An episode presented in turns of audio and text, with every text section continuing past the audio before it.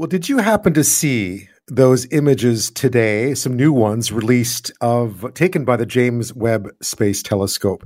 Uh, Google had them featured on their search page today. They are absolutely phenomenal. I, I, wasn't exactly sure what I was looking at. The descriptions were quite lovely, um, but the images and just the clarity of the images is just mind blowing. Uh, when it was first described, you you had the yeah, that's what I, perhaps people would have expected, but just to see them actually published is uh, and it's just the beginning. This is just the beginning. As uh, eric smith the chief scientist for nasa's astrophysics division said today the world's vehicle for deepest space exploration is open for business. So NASA has indeed NASA has indeed released new photos from its James Webb telescope today that offer a glimpse into dying stars and distant galaxies, to say the least. Uh, those images were released today during a broadcast that was one day after the White House released the first image from the telescope. That was a big deal. Uh, Sarah Gallagher, who's a science advisor to the Canadian Space Agency's president, says it was an emotional day because the telescope has been more than two decades in the making. The Webb is, of course, a $10 billion partnership between NASA and the Canadian and European space agencies. Nat- Nathalie Ouellette is a Webb outreach scientist here. She says the instrument will now be turned over to the scientific community. We're starting the scientific operations, so we're almost handing over the telescope to the scientists all over the world who will be using it for their own projects. And that's already been started, it's in full swing now. And we have the first year of the telescope time all scheduled with really exciting projects and uh, more projects are going to be proposed in the fall as well. So we've got years and years to go of great scientific discoveries. We're opening up a new window on, on the universe with an incredible tool to do it mm-hmm. in such a small amount of time. Really, a fraction of the time it would have taken for Hubble to take images like this. We already see so much more detail, so much more structure, many more galaxies. Everywhere you look, there's a galaxy or a star. There's always there's something, and it really shows that the universe is filled to the brim with stuff in it filled to the brim with stuff, to say the least. My next guest has spent four decades documenting every phase of the Hubble and now Webb telescopes and is seen as the on the scene historian of those enormously complex collaborations. Joining me now is Robert Smith, historian of space specializing in astronomy or historian of science specializing in astronomy at the University of Alberta at Edmonton. Thanks so much for your time tonight again. My pleasure always fun to catch up on these things. So I was really the one of the first people I thought of when I saw that first image yesterday was you because we talked about this, uh, and everything had gone really well in the deployment and so far. What was your take on those first pictures that we're seeing over the last 24 hours? They're terrific. They really show that the telescope is working as planned. Everything went remarkably smoothly in this period between launch and starting of scientific operations, probably more smoothly than almost anybody had expected. And this is a huge change from what happened when the Hubble Space Telescope was launched back in 1990, because Hubble had a problem with its main mirror. It was a, bit too flat at the edges, and so the images from Hubble were out of focus for a few years until Hubble astronaut, uh, shuttle astronauts could go fix it, whereas Webb is working perfectly right from the get go. You mentioned, of course, for Webb, there would be no fixing if there was a problem. So, just as well, you called this, I think, at one point, the biggest gamble in space science history. It seems to have paid off so far. It, it is remarkable that it's gone so well so far. And, and I guess just the images show that uh, so far, so good, right?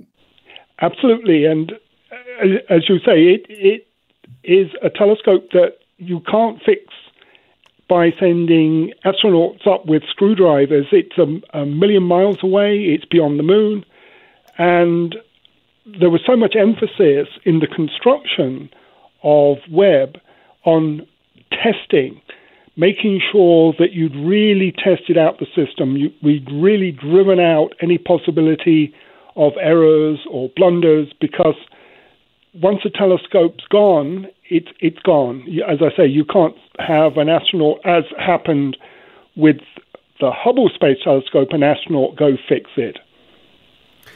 And uh, there's something for Canada to be proud of here as well, isn't there? There is, because there are two major contributions from the Canadian Space Agency and Canadian scientists, engineers, and, and they come with what's called the Fine Guidance Sensor, and that's a key part of the system that keeps the telescope pointed at the astronomical targets because it's not a question of you move to an astronomical target, you take a snap, then you move to another one. You have to stay pointed at the targets for extended periods of time, often many hours. And so you really need to keep the telescope as stable as you possibly can, no jittering. Um, and so the Canadian fine guidance sensor has been working extremely well, and, and the uh, telescope is highly stable. So that was absolutely critical to its performance. Canada also provided what is called NIRISS, the near infrared and slitless spectrograph. That's one of the four scientific instruments aboard Webb. And in fact, NIRISS um, provided data for one of the uh, images that was shown today to do with an exoplanet, an exoplanet over a thousand light years distant. And that information concerns the atmosphere of the exoplanet. So this is a planet moving around a distant star. And the information that came back is that there is water vapor in the atmosphere of this planet, there's cloud, there's haze. And so it was suspected from Hubble observations that there was water vapor in the atmosphere of this very distant planet. But um, Webb has confirmed that, and as I say, that's a, a, a contribution of uh, the Canadian instrument. So, if we compare this to what we were able to see with Hubble, just how much? I mean, I'm looking at the images again now, and they are they're just so mind-blowingly clear, um, and I don't fully understand what I'm looking at when I look at the Carina Nebula or the or the or the Southern Ring Nebula, but it's just the the, the quality of the images. How difficult is it to capture that that kind of an image?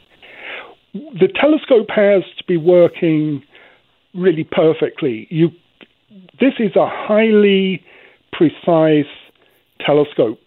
Big, powerful telescopes are really precision instruments, and so they look really big, they look kind of clunky, but they have to work to incredibly tiny tolerances.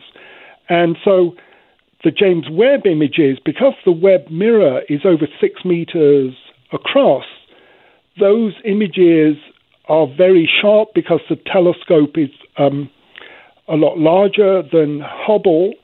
And so the precision of the images depends on the optical performance of the telescope. And the telescope is, because it's working extremely well, then you get those really sharp images. And I encourage everybody um, to actually take a look at those images, and it's easy to do. You could Google the Canadian Space Agency, they're, they're on show there, or you go to the NASA website, nasa.gov, and you can zoom in and out of the images, and you can really see uh, astonishing amounts of structure and detail, much more than you could see on the front page of a newspaper or uh, from a, a newscast on the TV. And it's really easy to do. As I say, they're readily available at this point the use of the word stuff everywhere you look was, was interesting because because it's certainly not scientific, but does it ever describe it well? There must be an overwhelming amount of things to learn from even these images. That's right, and it's these images represent, in a way, a kind of graduation party, you could say, for the telescope. It, it, it the um, scientific life of the telescope has begun the commissioning period when things were being checked out, things were being tweaked, that's now over. These images show the enormous promise of the telescope. And so once the scientific programs really start getting underway, then people will find there are questions they should have been asking, things they didn't really realize to start with. Now they're beginning to understand things better. And so hopefully, the, the current plan is that um, the James Webb Space Telescope will operate for about 20 years in space. And so, uh, for the next go round with observations, people will be um, more clued in to what the telescope can do. They will have a clearer sense of what kinds of questions they should be asking.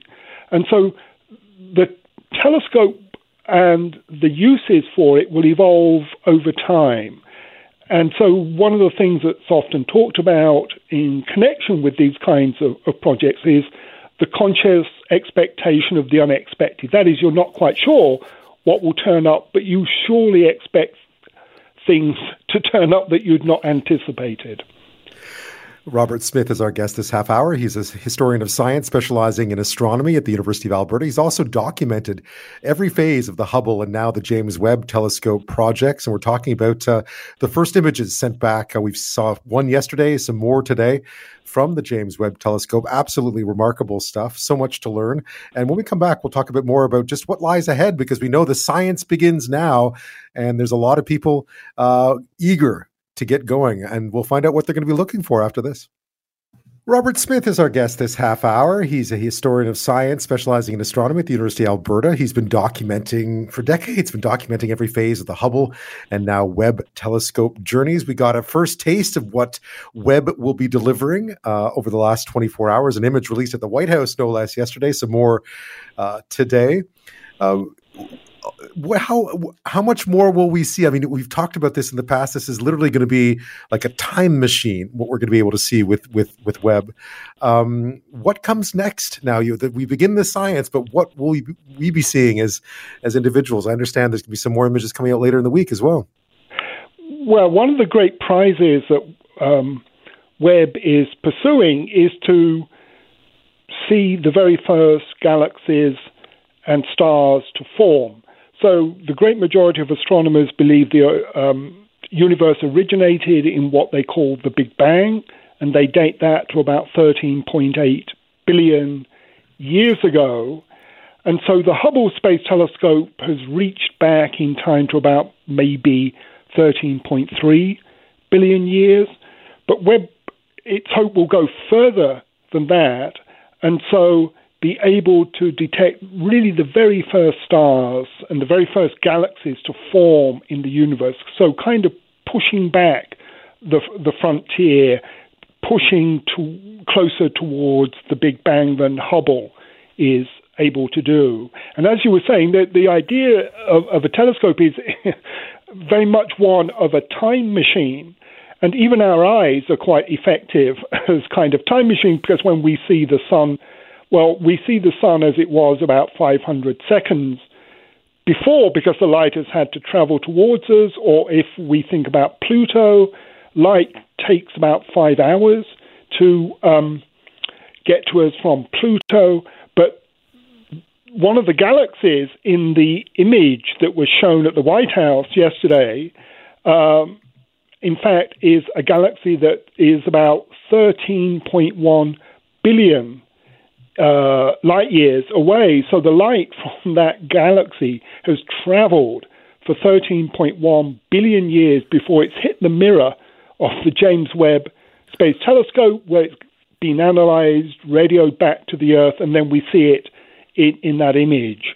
So I think that is quite a striking thought. So that's one of the really key goals see the very first galaxies and stars to form there are also hopes of exploring the atmospheres of exoplanets, rather like the very first um, set of uh, uh, data to come back from the uh, Canadian uh, instrument, the NIRISS instrument that detected water vapor in the atmosphere as an exoplanet. So there will be a lot more investigations going on of the atmospheres of exoplanets looking to see if there is uh, evidence of um, materials in those atmospheres that maybe is indicative of the possibility of life in uh, those particular kinds of exoplanets.